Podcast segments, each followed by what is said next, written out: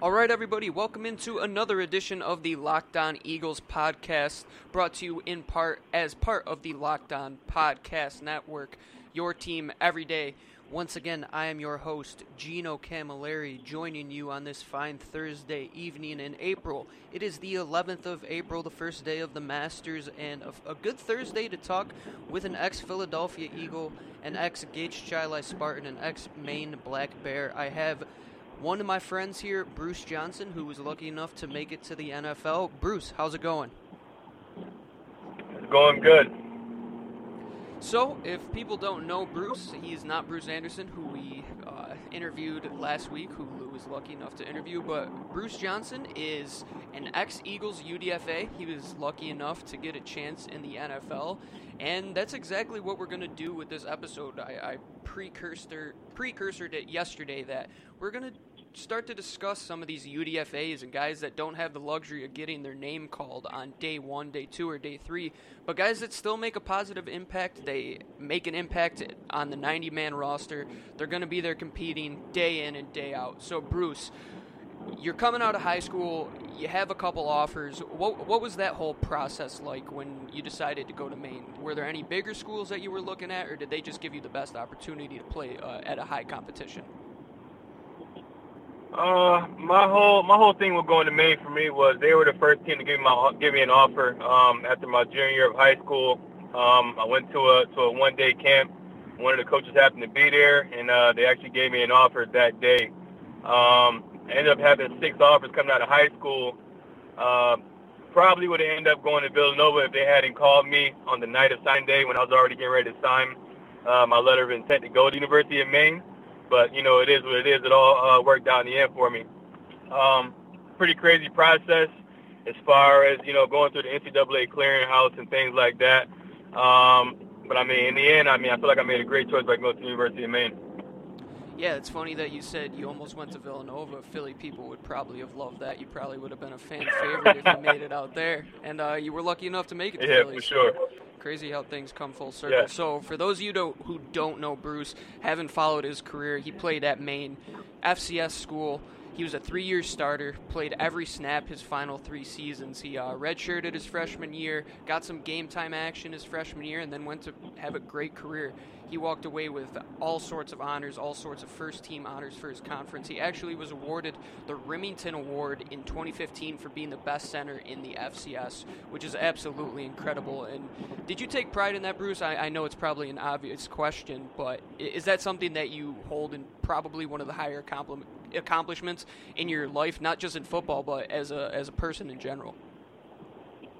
Uh, I mean, most definitely. I mean, everything that I that I do in my life, I always want to be the best at it. So, you know, even coming into Maine as a, as a freshman, I always looked up to the guys that were al- already all conference and all Americans, and you know, my number one goal was to be the best guy in my position. So, you know, thankfully, with you know a little bit of hard work and and and, and you know the, the the coaching from the great coaches that I had there, you know, I was able to to obtain that trophy, and you know, it was kind of crazy because when I got it.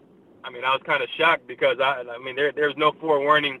Uh, one of my coaches called me and he told me I got the trophy. I mean, I was, I was, I was definitely shocked by it. It was, it was a crazy experience. Definitely one of the best experiences of my life so far. Yeah, that's awesome to hear and much deserved. And that's got to be crazy that you're awarded the best uh, best center in FCS when out of high school you were a left tackle. Your Twitter your Twitter handles at GCLT73. So, what made you transition to that position? Was it? I mean, coming into college, a six-three player. That's a pretty good sized left tackle, pretty good sized guard. But how did you end up settling on center? Um, honestly, for me, I mean, it was really something that I was just thrown into. Um, like I said, coming into college, uh, we had three centers on the roster. They were all either juniors or seniors. So, uh, you know, like you said, I, I redshirted my freshman year, and then um, coming out of my redshirt freshman year, my coach came to me. and He was like, "Can you snap?" Uh, funny because you know, life life does work in full circle. When I started playing football, my first year, my uh, seventh grade year, I'm modified. I started out playing center, but everything that we did was all under center. Okay, so Mhm. you know, going to going to college where you know we were predominantly out of a shotgun, it was all new for me. I didn't want to do it. You know, went there as a guard, as a left guard actually, and uh, it's crazy because the way it happened was our center went down with a highly sprained ankle in a in a game against Villanova, which is which is one of the best Wow. defenses in FCS football. And um, I ended up getting thrown into the fire. Those guys were blitzing me like crazy, and uh, that's that's how it all happened for me, man. Yeah, and you absolutely have to be an intelligent kid to understand how to play center at, at every single letter, at every single level. Rather, you're basically the second Definitely. quarterback of that offense. You have to know all the blitzes. You got to know the snap count. You have to know where basically every player is on the field at any given time. And you were you played three years. You ended up getting your degree in mass communication and minor in anthropology. And wh- what was Yeah. the the work life balance like between football and school? Do, do you take a lot of pride in your schoolwork? Was it was it something that you really pushed to work towards, or was football the clear cut number one in your mind? Um, I mean, one thing I do regret. I mean, I like if I know if if I went back to college now, I would definitely take more pride in school. Now, in saying that, I mean, I did I did graduate, you know, on the, on the dean's list, so you know, I definitely worked hard at it because I mean, I'm not I'm not a you know a, one of those students that just go in there goes into class and, and gets straight A's. It's definitely something I had to work for. Um, the good thing with college is you got to maintain a certain eligibility in order to play. So I mean, that, that that definitely pushed me. But I mean, at the end of the day, I mean, even when it was in high school, my my number one main goal was to make it to the NFL. Um, and I tell guys, I mean, I'm, I'm a personal trainer now on the side, and I train a lot of guys that are getting ready getting ready to go to the NFL now. And I tell them all the time, if your number one goal is not going to the NFL and that's not your main focus, and you may still have a semester left while training to go to the NFL, it's not going to work out for you. The NFL is a one-shot kind of thing. You can always go back to school and get a job. The NFL, once once that bus passes, is not coming back. Yeah, absolutely. And being at that high of a level too, that's a full time job. I remember uh, C.J. Pelosi. You played with him a couple years in high school. He played at Ithaca for a season, Yep. and he, that was D three ball. And he even said that he was doing, he was in the in the classroom studying his playbook several hours a day, and to to see the transition from D three to D two to D one FCS, and then all the way up to the grandest stage of the NFL. Mm-hmm. That that's a full time job. And like you said, if you're not going to give it hundred percent, which many guys have probably let it, their opportunity slip by and not gave one hundred percent to football. Uh, you, you absolutely have to give it your all, and you've seen that time and time again. It's one of the toughest leagues to make it to. So, as you were starting to Most get up there in your uh, your career, when was the first time you started to hear whispers that the NFL actually could be a could be a landing ground for you? You're in FCS, you're not in a huge market playing up in Maine. When was the first time you started to get recognized? Um, I mean, here's here's here's the biggest thing. I mean, you know, to go back a little bit of you saying like, you know, um, being a six three left tackle was a was a was a pretty good thing. Um, it's always been kind of a down a downfall for for me actually because I mean, um, I never re- I never really received the big Division One offers because of the fact that I was a six three tackle. When, um, once you get up in levels, the tackles are you know they're ranging from six five and up. So I mean that always played against me, and you know I was never really a 300 pound kid until my my junior year of, of, of college, you know. So uh, for me, I knew it was definitely the NFL was definitely something that could happen for me. Um, I would say going into my junior year when I started to get a little buzz from the conference, started started getting more respect from the coaches. You know, got a couple my my my first uh, you know third team all conference award. Um, for me, you know, knowing that there were three teams on that all conference list, looking at the players that were on there, and knowing that you know I could I could have been and might have been better than some of those players that were ahead of me. That kind of you know lit a fire under me. You know, saying that okay, I know that if these guys made first team all conference or maybe you know first or second team all American, I know that I can get there. And if this is all I have to do in order to get to the NFL, then I'm I'm, I'm willing to do it. Yeah, that's awesome to hear that that really lit a fire under you, and that rose you to ended up winning the Rimington Award, which is an outstanding honor. So, draft season's starting to come around. You're you're all done. You're graduated. You were snuffed from the combine, unfortunately. What was that feeling like? Yes. Um, for me, um, you know, the the agent that I have and I, I still communicate daily uh, with Ahmad Johnson, uh, uh, DFT Sports. He, I'm, I'm glad that he was really upfront with me, and you know, once again, it goes back to the to the story of oh, you know, he's too small, undersized, blah blah blah, and you know, I feel like for me that really played a part in me being snuffed by the NFL Combine. I mean, it was really confusing. Of, you know, how can you be the best the best center in you know Division One FCS football and not get an invite to the NFL Combine when you know I had other guys from my conference that made it to the Combine that same year that played offensive line that weren't the best at their position. So for me, I mean, it was, it was very confusing. But once again, there there was always something in in my football career that kind of drove me to be better and better and better. So for me, not for for me knowing that I wasn't invited to the combine, I trained harder and harder and harder every single day. That, that's all I could do. I mean, you know, once once the cards are dealt, you got you got to play your hand. So I mean, I, I, I definitely try to do that. Yeah, absolutely. And we'll get into your pro day. We're just going to take a quick break, real quick. Uh, come back on this next segment of Locked On Eagles, where we're going to finish up chatting with uh, Bruce Johnson. All right, everybody, welcome on back to the second segment of the Locked On Eagles podcast. Once again, we are joined by former Philadelphia Eagle Bruce Johnson, an undrafted free agent. We just got done discussing the combine snuff, but then Bruce, you go to your pro day, have an excellent day. You have tons of teams sitting there watching you, and you actually graded out a lot better than a lot of the centers at the combine did. So, did you feel good after that? You were starting to feel uh, better after the snuff, and you, you came out in your pro day and you were feeling good. Were teams starting to talk to you then, starting to get a little more hype around your name? Uh, definitely. I mean, I, I I was excited about my pro day. I mean, I, I did post great numbers. I was a little disappointed because I mean, the, the thing that none of the teams that were there knew is I pulled my hamstring two weeks before the pro day, and I was I was panicking like crazy. Um, and it's funny because at my pro day, I, I believe I, I posted a, a, a it was like a five five oh nine forty or something like that. And the day I pulled my hamstring, I, I posted a four nine eight forty, and I, I wanted to go back and work on my start. And I got down and within the first ten yards, pulled my hamstrings, pulled my hamstring two weeks before the pro day. So you know, I, I definitely was excited about the numbers, but knowing that I could have ran a little faster and that may have gave me a better chance to get drafted, I mean, I, I definitely was a little worried about that. But in saying so, I mean, I you know, I had I had great drill work. You know, I I, I did great in, in in the the interviews with the coaches and whatnot. And yes, I did start to get a little more buzz uh, directly after that pro day. Yeah, so after the pro day, what teams were really in contact with you the most? I know the Chargers; they uh, they privately worked you out, if I'm not mistaken. But were there like the Eagles? Were those the top two teams calling between San Diego at the time and Philadelphia? Um, I mean, it's funny actually. Um, San Diego was was the first team to contact me, and I had been in contact with them probably, I would say, every week leading up into the draft. I mean, I, I thought they were going to draft me, um, but it's funny because the Eagles I had not spoken to not one day before the oh, draft. wow. Um, yeah, it was more communication from San Francisco, uh, Cleveland, Atlanta. Um, I actually talked to the Bills a couple times, uh, the Steelers. But yeah, I, I had never talked to the Eagles, not once. Wow, that's wild that things came up like that because the Eagles they, they had a lot of depth at that position and and you're sitting there day one, two, and three of the draft. Did you really think your name was going to get called? Did you think you had a legit chance to go? I'm, I'm assuming you were expecting a, a, later day three, a middle day three selection, but did you think you actually could hear yeah. Bruce Johnson's name called?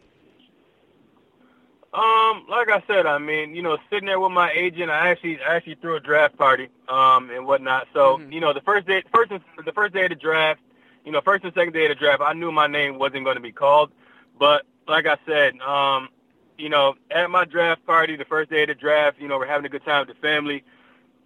You know, the whole time I'm thinking, okay, San Diego is probably going to take me day three. You mm-hmm. know, they're they're calling me during the draft you know, you know, getting getting a sense of you know how I'm feeling, how things are going on, you know, and first round they take Max Unger out of USC center. Right. So I'm like, okay, mm, let's let's see where this goes. Maybe something else happens. Um, you know, we get to day two, they take an, another center, and I forget who it was. But after they took the second center, I'm like, okay, probably not going to get drafted. Um, you know, sit down, talk to my agent figure out what my options are going to be after the draft. So, you know, going through the whole draft was definitely, I mean, it's kind of like a smack in the face, but, you know, not to, not to repeat myself, but once again, you know, there, there's always something in my football career that holds me back from, from, from, you know, pretty much having what I want to have. You know, I always had to take the hard path. So, I mean, it was, it was definitely kind of, kind of nerve wracking for me. Yeah, so you're sitting there late day three, and you, you kind of figure that you're not going to get drafted. When when did teams start calling you, trying to get you in their door as a priority UDFA? Um, teams started calling me towards the end of the seventh round. The first team that called me was the Oakland Raiders. Um, then followed by that was the Atlanta Falcons, Philadelphia, and then of course San Diego. Um, so I mean, the way that worked for me was the Oakland Raiders had called me first. They put an offer on the table. Um, you know, my agent looking at the rosters, they had a Pro Bowl center there, Rodney Hudson already. Mm. They had a couple young guys behind them. Probably not a good fit for me. Um, you know, the next call was Philadelphia Eagles. Um, Philadelphia Eagles gave me a great offer. Um, I actually, after signing with them, I actually came out as one of the highest paid undrafted free agents to come out that year uh, with, with my with my signing bonus and whatnot. But I mean, the whole issue for me was, you know, I had to, I had the uh, Oakland Raiders on, on the line for about an hour the whole time I'm, I'm negotiating a deal with Philadelphia Eagles, mm-hmm. and the Oakland Raiders weren't weren't willing to raise their price in order to get me. So, I mean, I kind of I went with the Eagles because of you know the the roster moves that they had made. There were some spots that could could have possibly been open for me, and they also gave me the best deal. Uh, while some of the other teams, you know, for example, the Atlanta the Atlanta Falcons called me and they wanted me to come in on a trial basis with no contract at all. So for me, I mean, it was kind of a no-brainer. You know, I have an opportunity to go as one of the highest paid undrafted free agents or I can go to Atlanta where I'm guaranteed zero dollars at all. yeah, absolutely. And you said you were looking at the the depth chart there, and I, I, thought the same thing when you signed in Philadelphia. I was looking at, it, I'm like, oh wow, we have Jason Kelce. I'm like, this is going to be a tough path for Bruce to follow if he wants mm-hmm. to make that team. Were they ever looking at you uh, Definitely. on the interior when you got into camp uh, at the guard spots, or were you always a center in in their opinion? Um, as far as the Philadelphia Eagles, Eagles go, I was always a center in their opinion. Um, I wasn't heavy enough to play either guard, mm-hmm. um, and I actually I didn't. They didn't move me to guard until the day before they cut me, and it was funny because I went to guard. I had a great practice, and you know I'm talking to the offensive line coach um, Jeff Stoutland at the time, and he's like, you know, you, this this this is your best practice of the year. The next day I get released. So I mean that, that was that was kind of crazy. I was going to ask you about that. What what was it like? What was camp like under Doug, under Stoutland? That's the first year that Carson is there. Was was there a lot of buzz in camp? What, did you learn a ton from Stoutland, who's one of the best offensive line minds in the entire NFL? Uh, definitely. Um, Coach Stoutland was definitely uh, probably one of the best offensive line coaches I've had. I was lucky enough. Uh, the reason why I went to Maine was Frank Joffrey, who was a longtime Colts um, offensive line coach. I, I was I only had him at University of Maine for one year. Then he left and went to the NFL. So I mean, I've, I've been coached by NFL guys for for the majority of my career. Um, you know, Coach Stoutland definitely knew a not. I mean, he definitely knew knew a lot. Uh, Coach Peterson is definitely a great guy, one of the best coaches I ever had. Um, learned a lot from those guys. There was a ton of buzz in camp. Obviously, uh, we all went there as you know the the, the, the third team guys the rookie team, and um, you know snap snapping the ball to Carson Wentz I was on ESPN damn near every day. So I mean, that was awesome. yeah, I remember. I was I was totally excited to see you snapping to him in, in those last couple preseason games, and I, I honestly yeah. thought you had a, had a good couple preseason games. The tape that I watched you, I, I was reading up from uh, a lot of the beat writers around the Eagles organization. They said that you were showing up pretty well in practice, but unfortunately, things don't turn mm-hmm. out for the best. So the Eagles end up cutting you. What's the next step, Bruce? Where's your head at? What were you thinking? Did you think you had another chance to go play somewhere else, or were you were you thinking about walking away at that point? Um, actually, I mean, it's, it was kind of it, it was it was kind of weird because I mean, for me, the Eagles kept me until the third week of the preseason, and the way the NFL worked when when I was there was you made cuts after every single preseason game, opposed to where now every player has to be kept uh, until the first until the fourth preseason game. So nobody mm-hmm. gets cut now until until right before the first game. Um, and I I started to see my play time diminish week after week after week. They brought in a couple more veteran guys. So I'm talking to my agent. I'm like, look, I need to get out of Philly. I need to go somewhere else. I don't like my chances here. Um, you know, I started to clash a little bit with with, with Coach Stoutland. Um, and you know, for me, I feel like my mindset was more on leaving Philly because I wasn't getting the opportunity that I wanted. Um, so you know, when I when I finally got cut from Philly, you know, honestly, for me, it was a relief um, mm-hmm. because I knew that I had an opportunity to go somewhere else. Now, when you get cut from a team, there there's a two-day window where you're not allowed to be talked to. So, you know, I get cut after after after a workout one day. Actually, I'm I'm at, I'm at workouts with the team. Um, we get done. I leave the weight room. You know, they tell me to bring my iPad to the office. Usually, when they tell you that, you know you're getting cut. Mm-hmm. So, you know, grab all my stuff, pack up everything. I drive home, and literally the next day, I get a call from Coach Gugliano, which was at the time was the the, the San Diego Chargers off, offensive line coach. Um, he's like, look, I know I can't really talk to you right now, but as soon as you clear waivers, you're coming to San Diego. We already got your ticket. Pack your stuff. You know, it's time to get on the road. So for me, I'm like, okay, I was actually working, painting some houses at the time with my father. Um, you know, and they called me. And they're like, hey, your plane's ready. You got two hours to get to the airport. I'm like, uh, okay. so, you know, I got there and I was I was extremely happy. You know, um, immediately I went up to to the main office, talked to all the guys that were in charge, you know, and it's funny because they're like, hey, we wish we'd have drafted you from you know from from from the jump. So you know, my my time in San Diego was definitely great. Obviously, that ended kind of short. Once again, uh, game of numbers. Um, I went there on a Wednesday. We had a game on that Friday against Minnesota, opening up in their brand new stadium, and uh, four guys went down with season-ending injuries. So uh, it was kind of last guy in, first guy out for me. it was it was definitely bittersweet.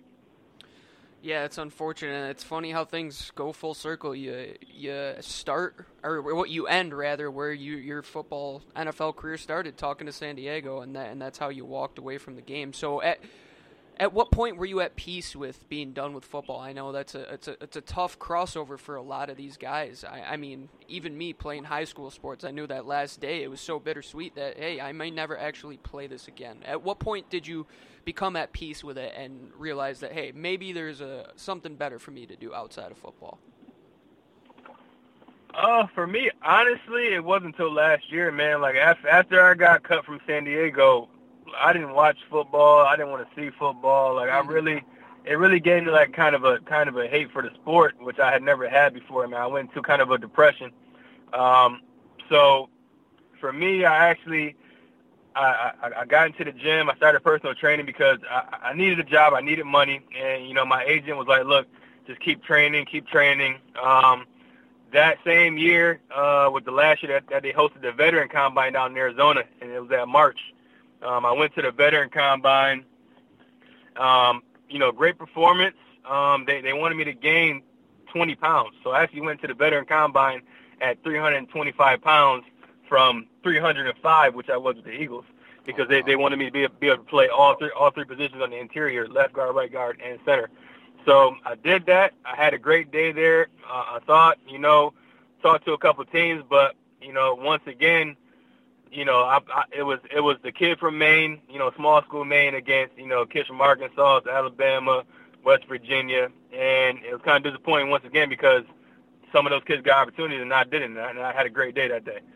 So I mean, it was it was it was definitely disappointing. Um, you know, I got a job at the gym doing some personal training uh, with with my old trainer, and um, I actually met a guy in the financial world, and he was like, "Hey, you know, I like I like what you've done in your life. I love your story." And you know, if people believe that you can do one thing, they they believe that you can do everything. So I actually got into the finance world, taking all my testing and whatnot now to become a certified financial advisor. So I, I would say probably just now I'm just now getting over you know the whole NFL thing. Wow, that's an awesome story, Bruce. I, I think a lot of people around the league commit their lives to something so much as they do football, and it's really a, a life changer when you you can't walk away and play every day like you did, but it seems like you're making the best of it right now. You're on to bigger and better things. Unfortunately, football didn't work out for you, but it looks like you just got married. It looks like you're moving on to bigger and better things with your job. You're doing well in the personal training world. If you were looking back at Bruce Johnson taking snaps as a Gates Chili Spartan, what is one message of advice that you wish you could have went back and told yourself, and a piece of advice that you could would tell every other person that's going through the same process that you're going you went through? Um, I would say as you're going through this process, whether it be the transition from high school to college or from college to the NFL, I mean, because honestly, they're they're no different. It's just you know, put your blinders on, put your head down, and don't let anybody tell you that you can't do it. There's always going to be coaches that, that that aren't on your side, that don't want you to be there. And you know, when you let those coaches get into your head, it takes you out of your game, it takes you out of your mental focus. So what you need to do is just put your blinders on, man. And I mean, you, you, you're not there. You're not there for no reason. You know, if, if you weren't good enough, you wouldn't be in that position. So you know, continue to do what you have to do to be great, and, and work your hardest to be the best at every single thing that you do, play after play, you know, rep after rep, no matter what it is do your best. That's that's what I that's what I would tell all the young guys out there. That's awesome, Bruce. Keep doing great things with personal training. Keep spreading the good word to keep working hard to all these young kids. Keep making a positive impact on everybody's life. Thank you for joining me. This was probably my favorite interview I have done to date. Keep doing great things, Bruce. We appreciate your time. And uh, everybody, I'll finish up right after we come back from the break. So thank you very much, Bruce Johnson, everybody. Thanks for having me. All right, everybody, just finishing up here at the last segment of the Thursday, April 11th edition of the Locked On Eagles podcast. Thank you once again, Bruce Johnson, for joining me. I'm absolutely appalled at how great that interview went. He is a, an absolutely great kid. He was beloved by everybody in my high school. He's probably I'd say one of the most recognizable kids ever to come out of Gates Chili, only behind Lou Gramm, the lead singer of Foreigner, and Sierra Dillard, who just got drafted to the WNBA yesterday out of the University of Buffalo.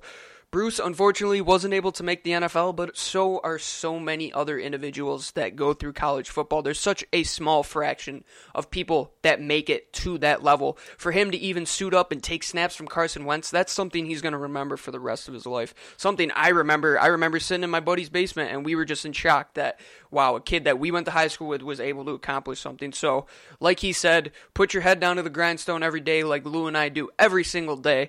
Thank you guys for listening to us keep giving us views, keep giving us reviews, keep giving us listens, share everything. We love the we love criticism.